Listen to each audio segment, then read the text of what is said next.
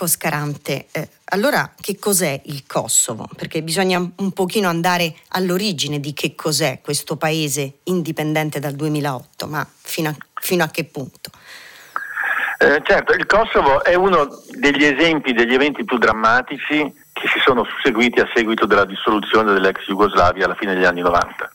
Come ci raccontava l'inviata, la violenza che si respira nasce da quel momento lì.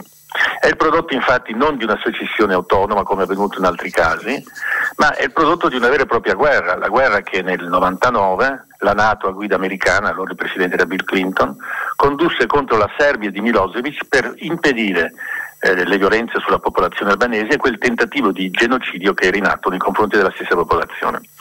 E nasce quindi un paese fragilissimo perché è un paese innanzitutto molto piccolo, sono 10.000 km quadrati, quindi è la metà di una regione italiana come la Sicilia per esempio, ha 1.800.000 abitanti, quindi poco più della metà degli abitanti di Roma, ma eh, non è riconosciuto universalmente, nel senso della, più della metà degli, degli stati che prendono parte alle Nazioni Unite lo riconoscono e ben cinque paesi europei, fra cui per esempio la Spagna e la Grecia, non lo riconoscono ha un sistema economico fragilissimo, mm. poca estrazione di, di minerali e soprattutto tanta agricoltura che determinano un PIL tra i più bassi al mondo. I kosovari hanno circa 4.000, euro, 4.000 dollari di PIL all'anno, il nostro per esempio è più di 35.000 ma soprattutto una fragilità interna che non è composta, non è risolta, che periodicamente emerge. E questo è dato dal fatto, come ci è stato raccontato, che 100.000 abitanti del Kosovo, cioè gli abitanti che si considerano serbi, non accettano di essere inclusi nel nuovo Stato kosovaro. Mancata, questo problema quindi di mancata integrazione interna è la ragione per cui periodicamente, come una specie di fiume carsico, riemergono queste violenze. Le ragioni che sono alla base delle, violenze, le ragioni specifiche e singole, avete citato molto bene le targhe, sì, i sindaci oggi, non vengono mai composte e si accumulano in maniera che la prossima esplosione sarà un po' più forte di quella di prima. Senta. E va solo aggiunto che questo sì. non è un problema interno, esclusivamente interno del Kosovo, ma diventa nella misura in cui avviene nei Balcani terra per noi importantissima. Tutti mm. noi ricordiamo che la prima guerra mondiale nasce per una questione collegata alla Serbia. Certo. Ecco, in quel momento diventa anche un problema internazionale. Scarante, eh, da quando è scoppiato il conflitto in Ucraina, gli scontri sono senza dubbio più frequenti e forse questo è il punto che ci preoccupa a livello internazionale, perché i serbi sono filorussi, lo sappiamo. Eh, le cito però questo episodio. Il presidente serbo Vucic nel corso del vertice politico europeo in Moldavia ha stretto la mano a Zelensky e si è giustificato davanti ai serbi dicendo volete che non stringa la mano a un presidente di un grande paese che non riconosce il Kosovo e non ha fatto nulla di male alla Serbia? Non siamo nemici dell'Ucraina. Ecco, eh, come interpretare queste parole? Che ne pensa? Ma gli attori di questa vicenda eh, li conosciamo, sono da un lato la Serbia, dall'altro chiamiamo l'Occidente a guida americana la Nato. Eh, L'Occidente sta impegnandosi in maniera direi molto, molto, forte perché questa situazione venga, si calmi. Avremo i due eh, rappresentanti speciali dell'Unione Europea e degli Stati Uniti che in, per il Kosovo e la Serbia che saranno sia in Kosovo sia in Serbia a partire da lunedì. Da domani, Quindi, diciamo, esatto. da parte occidentale si, domani, esatto, da parte occidentale si vuole calmare le acque perché eh, qualcosa che avviene nel cuore dei Balcani non è qualcosa, qualcosa di molto pericoloso e poi si vuole anche dimostrare il fatto che l'intervento della fine degli anni 90 fu un intervento positivo e non sbagliato. Mm. La Russia cosa vuol fare? La Russia sicuramente ha piacere a vedere la Nato eh, così in difficoltà nel cortile di casa, però non mi sembra che in questo momento voglia accelerare la questione, eh, voglia restare agganciata diciamo, al tema tenendolo sempre pronto per essere usato ai suoi fini, ma non credo che voglia accentuarlo in questo momento, forse perché è troppo presa con i fatti della guerra in Ucraina. Certo. Chi si trova in una buona posizione è la Serbia, che può mm. da un lato negoziare con l'Unione Europea e chiedere magari qualcosa in cambio del proprio riconoscimento al Kosovo sul, sul tema della, dell'ingresso futuro, di un possibile ingresso mm. della Serbia all'Unione Europea. E dall'altro può chiedere alla Russia molto. In questo momento quindi credo che l'attore centrale sia la Serbia che sta valutando che passi compiere. Questo, sotto questo aspetto forse le difficoltà che la Russia incontra in Ucraina la fanno sembrare un interlocutore un po' meno credibile che in passato. Poi ci sono due interlocutori lontani, o perlomeno non tanto lontani, ma che incombono. Uno è la Turchia, la nuova Turchia di Erdogan, riconfermato presidente, è molto più lontana, ma certamente guarda anche a quello che avviene all'interno dei Balcani, la Cina. Certo. Eh, veniamo al ruolo dell'Italia che è stata molto importante in questi anni, non solo per l'invio dei militari in NATO, tra l'altro auguri di guarigione ai nostri militari feriti ma è stata importante anche per una missione forse più delicata, la missione EULEX. Sentiamo Paolo Bergamaschi dell'Osservatorio Balcani e Caucaso, Caucaso, autore del libro Kosovo tra esistenza, resistenza e coesistenza, edizioni infinito. Ascoltiamo.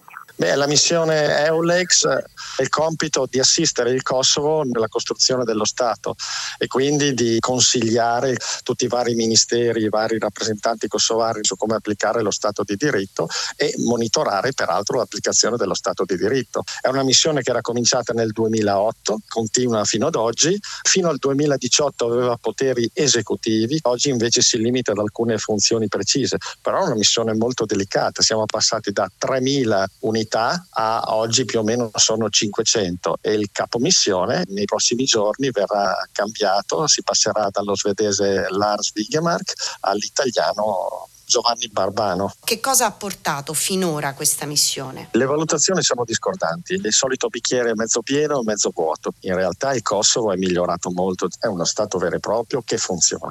In termini di vitalità della democrazia kosovara non c'è dubbio che sia il paese messo meglio nei Balcani. Poi dopo è logico che ci sono dei difetti ancora abbastanza grossi in termini di codice elettorale, pressioni sulla stampa, corruzione che però questo governo sta combattendo abbastanza efficacemente. La continuazione della missione adesso è soprattutto legata alla riforma della polizia del Kosovo ed è legata anche al tribunale speciale per giudicare i crimini di guerra commessi negli anni 98, 99 e 2000. Nei contrasti di questi giorni c'è anche un fattore economico? Nel nord c'è questa miniera importantissima che aveva un ruolo fondamentale ai tempi della Jugoslavia, che è la miniera di Trepcia, per quanto riguarda l'economia l'economia del nord del Kosovo è importantissima ancora perché gli occupati sono quasi tutti serbi. Per quanto riguarda l'importanza reale per l'economia del Kosovo direi che è relativa. Entra anche questo fattore nel contrasto? Sì, è un elemento di contrasto perché comunque Belgrado rivendica in parte la, la proprietà di questa miniera. Ecco, mm, Scarante, secondo lei in questa situazione ehm, nuove elezioni su cui stanno premendo Europa e Stati Uniti, lei ha citato anche eh, l'arrivo insomma, dei, domani dei due inviati dei, delle due realtà, Unione Europea e Stati Uniti. Ebbene, secondo lei nuove elezioni possono risolvere o solo rimandare un conflitto? Ma nuove elezioni sono sicuramente necessarie ma non risolutive la, l'Unione Europea e l'Occidente in generale punta su due pilastri, da un lato con la CFOR la, la, il, il, sostegno della, della Nato a quello, al rafforzamento, al, al, mantenimento dell'integrità interna e della stabilità interna e come abbiamo sentito con l'EULEX per la uh, costruzione de, istituzionale del Paese. Manca un po' il terzo pilastro, cioè quello di un sostegno vero, efficace e concreto all'economia kosovara. L'economia kosovara oggi eh, è un'economia che stenta a essere vitale pur avendo qualche potenzialità. Bisognerebbe che la comunità internazionale si convincesse che il terzo pilastro, quello che dico, cioè quello dell'economia interna, è forse quello più importante.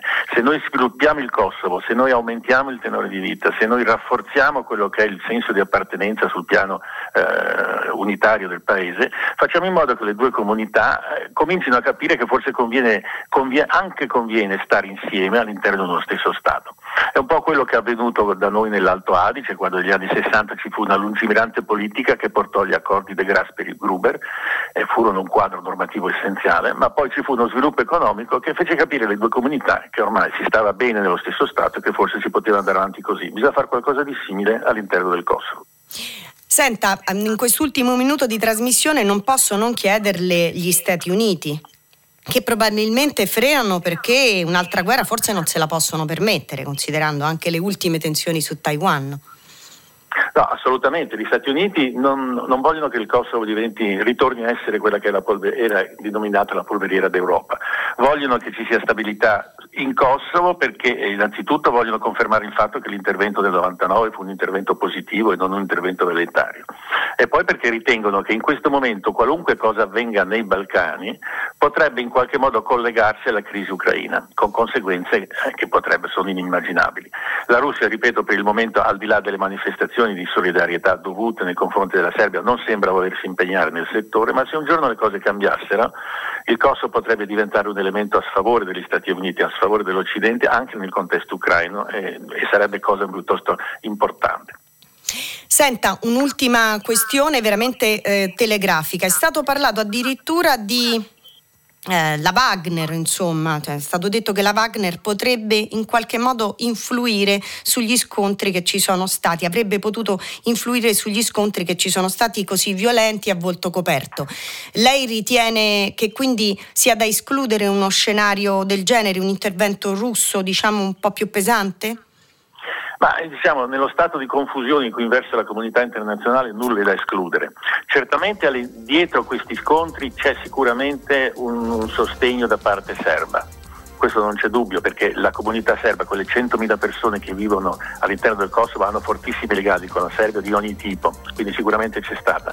C'è. Non saprei se in questo momento alla Russia conviene con, a, a, aumentare la pressione nel Kosovo, credo di no, Credo di no perché in, preferisce in questo momento certo. avere una Serbia alleata e non una Serbia che deve scegliere fra un Occidente e una Russia in difficoltà. Ecco, un Quindi nuovo... la mia impressione è che non faccia granché in questo momento la Russia stia più a vedere certo. che a certo. fare.